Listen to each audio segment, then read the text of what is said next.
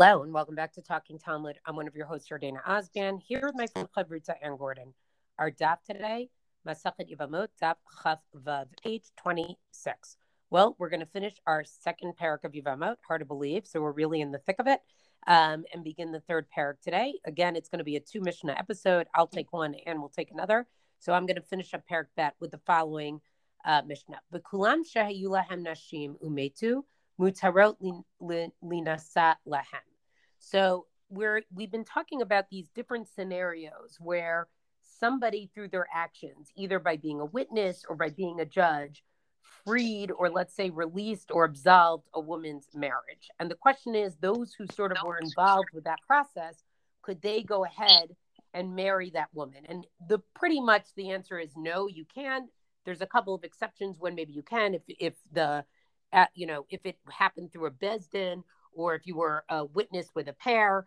Um, but the general rule is you can't because then there's a suspicion that either you gave that ruling or you gave that testimony in order to that you could marry that woman who would have been forbidden to you by virtue of her being married.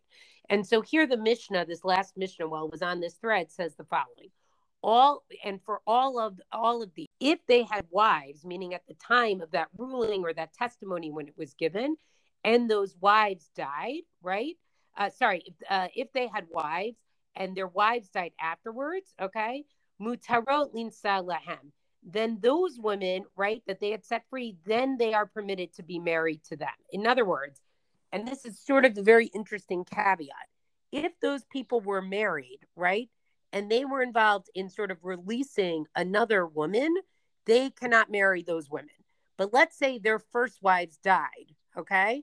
And then there's sort of like no suspicion anymore about, you know, that maybe they would divorce their first wife or something. Then they actually they could marry those women after their first wife died because there's not a concern that while their wives were alive, you know, we, we that's when we would sort of be uh but after you know pass away essentially um you know then we say like okay it, it, it's fair and and they can get remarried and then the right? And concerning all of these women, okay, who basically were not allowed to marry a certain man because of some suspicion that we had, Vinit Grashu Oshanit Almu, right? And they were basically married to somebody else, and then they got divorced or widowed from that husband. Mutarot Lin Sab Lahem. They then, for a third marriage, could marry whoever it was, this judge or this witness or yet they could marry them. In other words, as long as there was sort of an interim marriage, um, they could get married because again, we don't have the same uh, suspicion, uh, you know, that they sort of uh, were involved in making sure this woman's marriage ended because they themselves really wanted to marry that woman.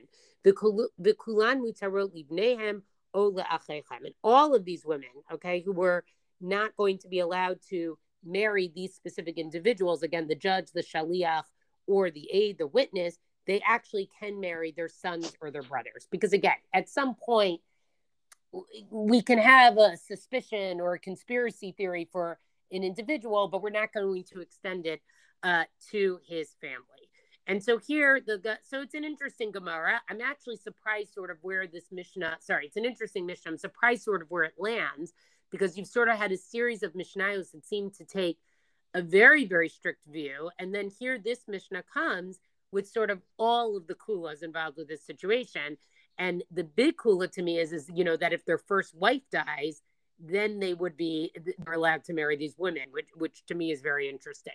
So I'll just read a little bit of the Gemara here, right? So we have the Mishnah bit that basically said if the men had wives who then die, right, they who they helped uh, not be married anymore, uh, uh, you know, uh, you know, they can marry them. And so the Gemara makes a very astute comment, metu in nit grashu lo, right? If it's that their wives died, it would be allowed. But if they were divorced, no. Because in other words, if they divorced their first wives, again, we would have the suspicion that it was that they really wanted to be married to this other person whose uh, ending of their marriage they were involved in, and that's really why they uh, they divorced their wives. Amr Rav Hillel Rav Ashi. So Rav Hillel says to Rav Ashi, the Tanya, but we learned in a brisa. Afilu nit grashu, but we have a brisa that says even if they divorce. So this brisa seems to say metu o oh, nit grashu. Lo kasha, so it's not difficult. Had habi katata, had lobi katata. This Mishnah is referring to a case when there was a quarrel, right? When there was a fight between the husband and the wife at the time that he freed the other woman. So there's a real concern, and that's what our Mishnah. And so there's a concern that yeah, got into a fight with his wife, or you knew they weren't getting along. He frees this other woman, and then would want to divorce his wife to marry this freed woman. But the talking about when there was no quarrel between them, and therefore uh, the divorce, you know, could have been for some other reason. I'm not sure how much I believe this. You know, it's an interesting, um, I, you know, resolution because I think people are much more complicated than than sort of just saying like hakatata, hello katata. And then the Gemara goes on to say, right, the iba is ema. If you want to say ha v'ha de lo have katata, neither of these are talking about where there was a fight, right? The low kasha, it's not difficult. Ha de aragilhu, ha de aragila he right? This case of the Mishnah is when he started uh, the fight himself, right? So, in other words, then there's really a concern. In other words, he's the one who somehow was really starting up with this. And so there is a concern that he would want a divorce. In the case of the Brisa, is when his wife started the fight. So, okay, he doesn't want to be with somebody who started a fight with him. And so he left. Again, I'm not sure how convincing this is, um, to me, the case of divorce should be treated with equal suspicion. And I wouldn't, I, I would fall on that it wouldn't be allowed if, if I were writing the Mishnah or the Brisa. um, but, uh, you know, it, again, it's interesting that I, uh, all throughout these first two Prakim of Yevamos, I have found that even talking about Yibum or this other totally different scenario at the end of Parak Bet, it's really been, you know, there's been an emphasis on what is not allowed, right? This discussion we had of starting with like that Yibum is discussed in terms of which co-wives aren't permitted. That whole discussion around the Shniot, conversations around uh, women who you commit adultery with or uh, converts, and then even getting to this thing, which is like women who you may have truly helped, but you cannot marry afterwards. And then the Mishnah kind of ends, this parak ends sort of with this very interesting kula. Um, and so I, I don't know, I find it a little puzzling because it looks like the Mishnah and the Gemara has gone so out of its way to say what's not permitted. And then we sort of had this like little thing like, oh, but if the wife dies and it's clear he wasn't doing this to get divorced from his first wife, this seems to be okay. I feel like there's a whole other angle or aspect or plane of issues of intent than we've discussed pre- previously, meaning we've talked about intent in all kinds of contexts you know throughout the past couple of years right? In the context of whether mitzvot require intent to fulfill them right? And what does somebody mean when they come to do anything right? And what is a person's intent when they you know you know function as a shaliach or as a, to divorce or whatever? Like i understand that the mechanisms in place don't per se require intent but i feel like what's really going on behind the scenes does seem to be like, well, what did you mean? What was your motivation? And and how is that going to reflect on whether we say that in fact this worked or it didn't work? Yeah, I I I, don't know. I mean, I I these were very interesting scenarios, and I did appreciate sort of the idea that like if you were person, I there's a piece of it that I think actually is protective to the woman, right? That uh, no one because you could see a scenario when someone says like i'll be your shaliach for your get or i'll be your witness but you have to agree to marry me afterwards. Uh, now i know that that's sort of a weird thing to say because we all know that agunot and get is its whole own separate thing that really does not leave women protected and i mean again i'll i personally think needs to be fixed sooner rather than later about a thousand years ago. Um, but I do wonder if there's sort of an element of protection to women there. I know this may not sit well with a lot of listeners who are particularly finding Yevamos to be, you know, I will just use the word misogyn uh, of all the masechta that we've learned so far. There are but a lot I, of reasons to find this masechet challenging. I think. Yes. Yes. Okay, I'm actually going to move us on to chapter three. Believe it or not, we are making our way through. Um, and for as much as the past few Mishnayot that we've been reading and the Gemara, them have been kind of sidestepping the cases or the particulars of Yavamot, right? Um, we are back in the thick of Yavamot cases, meaning we took a sidebar to talk about conversion and to talk about mamzerut and to talk about you know, divorce and shlichut and all that kind of thing. All of which is, I think, as we said before, very near the issues of of Yavamot and and the processing of, you know, news that somebody has died and so on. But now we've got, you know, again, the mass, let's say, of cases of brothers and sisters, and now what happens, right? So let's see if we can do this. I want to also sing the praises of for people who have access to the Koren, Magi, Noe, whatever translation of the Gemara, they of the of Yavamot, they have a chart uh, that's headed Rabbi Chia's description of forbidden relationships according to Rambam. So obviously, it's just the one approach. It's not trying to accomplish everybody's approach or a universal approach. But what it does is it shows you it has male and female designated by the shapes, and then it has also in in the code of the of the chart it has who's forbidden by Torah law, who's forbidden by rabbinic law, where you end up with a prohibition that continues, you know, on the other, to, let's say the next generation, whatever. And then instead of doing what I've tried to do sometimes, which is with, let's say, letters or numbers to try to identify each person's in the relationship, or your data, sometimes you use names, and I know that other people are using charts with names. The problem I have with the names or the numbers or the letters is that keeping straight what the code equals is its own challenge, right? So what this chart, the it's a double spread on the page, so you end up with enough room in the table to have it say above each little figure, mother's mother, mother's father, mother's paternal half brother's wife, right? Meaning there's a, and so then you can never lose track of who you're talking about because it is right there. And then you can look and see, is this an allowed union? Is this not an allowed union? what's you know and and where does the prohibition kick why has the prohibition kicked in meaning who is prohibiting that relationship because of yet a different relationship so so i think that that particular um way of signifying it meaning if you have a big enough paper on your chart or you're using a spreadsheet or something like that and you can actually label with the case with the particular relationship there i think that sometimes makes it that much more I don't want to say easy. I don't find I don't think it's simple here, but it, it does clarify who's what and why those prohibitions kind of kick in. So now back to our Mishnah. Arba achim. We have four brothers. Shnayim mehem nisuim shtei achayot. Okay, bear with me. We've got four brothers, two of whom married two sisters. Umetu and Suim et achayot. And then the ones who were married to the two sisters died. So now what has to happen to the sisters, right? Hare elu choltzot v'lo mityabmot. The two sisters they do chalitza and they do not do yibum. Why do they not do yibum? Well, let's think this through, right? But technically, each of them, each of these two women, is eligible. Let's say, or there's a zikat yibum that they're technically required to have yibum. Okay, but then what happens? They've got that zikat yibum with each of the brothers who is still surviving, meaning not the two who died, but the two who whom they weren't married to to begin with, right?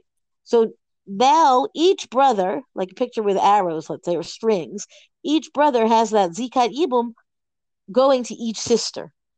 But on the other hand, each of them, each of the sisters, right? Each of the sisters is the sister of a woman whom the brother has a zikat yibum, which therefore forbids that woman to the brother, at least according to rabbinic law, meaning maybe not to Araita, but at the very least according to Rabbanon. So, so we end up with a situation where the same requirement. Well, I'm sorry. The the yibum kicks in because that's the dynamic with the brother who died, but yibum is prohibited because that's the dynamic with the other sister who's alive, right? Because because um two sisters to begin with and everybody's childless, right, at the time of the two husbands. Okay. Ve'im kanu v'kansu yotziu. And then this is a stronger statement than we've seen sometimes previously, right? If they did get married, meaning they didn't ask, they didn't check what the law was, they just went, oh, we've got to do Yibum, and they got married. So one of these two brothers married one of the sisters, and one of the other the other brother married the other sister. So the Mishnah here says that they should they should separate, they should be divorced because this is the kind of situation where they cannot stay married because again the the two sisters kind of negate the potential for yibum from the other sister for the other sister from either of these brothers Okay. Rabbi Elazar Omer, Beit Shammai Omrim Ikayim, Omrim Yotziu. So this is a really interesting machloket, I think, between Beit and Beit Shammai, where Rabbi Elazar's position is kind of a counter to the psak that the Mishnah has just said, namely that they should get divorced, they can't stay together. Rabbi Elazar says it's not so simple that, that they everybody agrees that they should separate. Rather, Beit Hillel says they have to separate, but Beit Shammai says no, no, they can continue along. Meaning they not that they should do it to begin with, but once it's done, they don't have to separate. So that's a really again we've talked about how the the difference of psak between Beit Hillel and Beit Shammai had real implications for the status of the people who then were like, let's say, the progeny of a Beit Shammai psak or a progeny of a Beit Hillel psak, meaning you, they were really different. And, you know, you end up with um, prohibitions versus permission in exactly the same case, which then can really affect, you know, what's the status of that, let's say, of that child or of that woman or whatever. And then when we come back to that idea that in fact the the houses of Shammai and Hill married each other, right? Throughout this, or at least with some reservations, fine, but you know, it again becomes a striking statement. Okay, that's my own sidebar here. The the Mishnah here really just presents the two different approaches. Now, asura al erva asur ba umutar ba Now, what happens if we have the same case? four brothers, two sisters married two of the brothers, but one of those sisters, we're going to modify the case.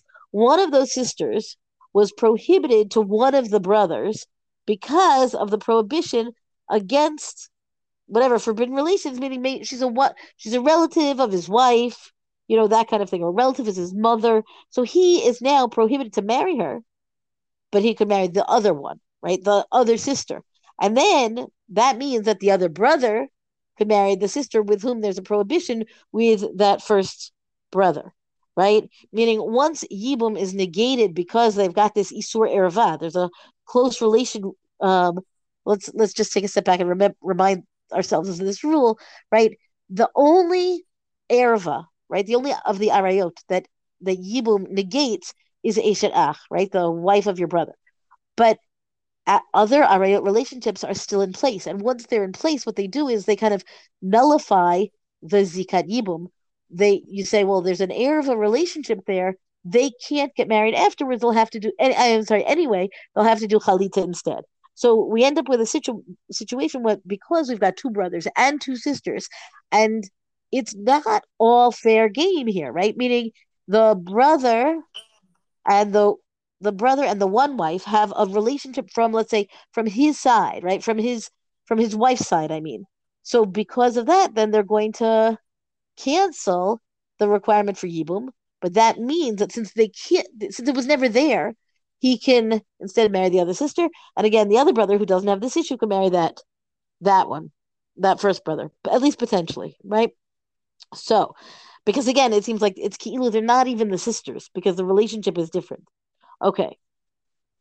But that's not what the Mishnah. I mean, that's at least the way the logic could take us. But look what the Mishnah says here. Um, asur ba umutar ba'achota.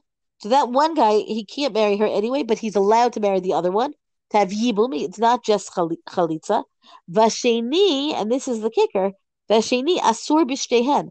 The second sister, and the logic here is puzzling a little bit. I think the or you would think that this that the whole first case would nullify the second case, and the answer is no.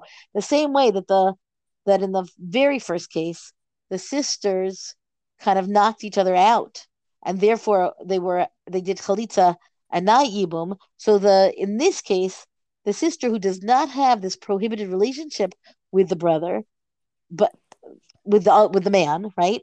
So it it doesn't matter. She still is in that possible. She's still in that role of um he's not, he is not the second brother is not a close relative relative of either one of them and therefore he's forbidden to marry both of them the same way we saw to begin with again this bears further discussion because you would think again that the situation with the one woman changes qualitatively changes the situation with the second one. The mishnah according to the mishnah that is not the case. Now that's a long mishnah i'm sorry. Isur mitzvah v'isur kiddusha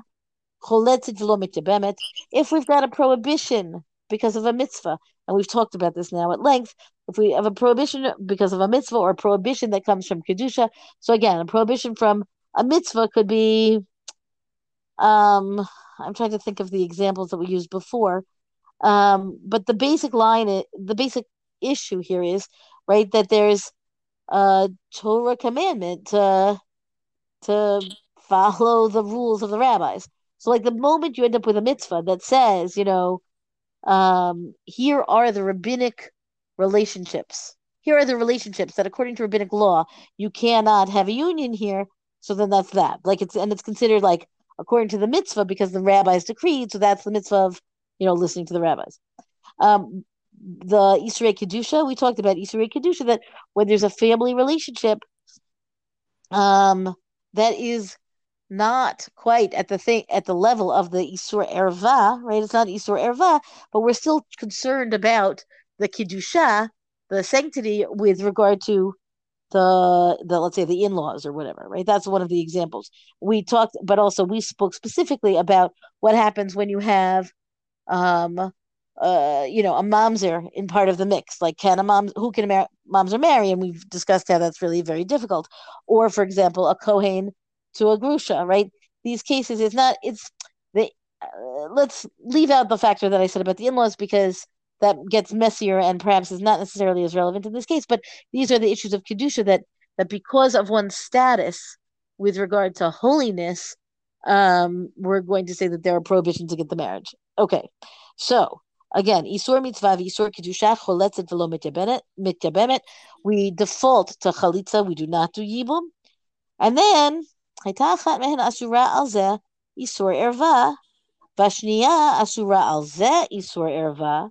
what happens if you have, again, the four brothers and two, and they're married to, four brothers are married to two sisters, and the, and the, bro- two of the brothers, the husbands die, right? Now, let's see if I can say this right. Now, the, the, one of the women there's a, a, forbidden relationship between one of those remaining brothers, right? And the other woman has a prohibition, a, a forbidden pro- relationship prohibition to the other brother. Um, and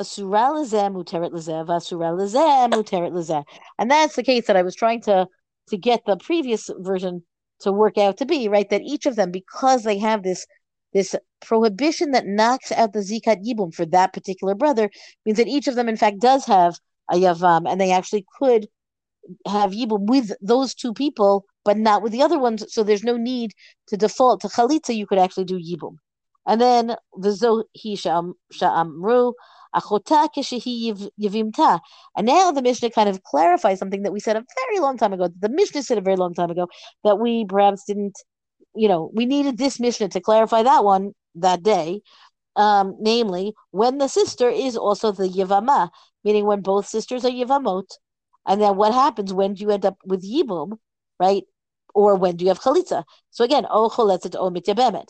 So in the case of where the sister is also the Yivama, um, and they come before you they have yibum they come before the two brothers for the sake of yibum. So again either they could do chalit or they could do yibum.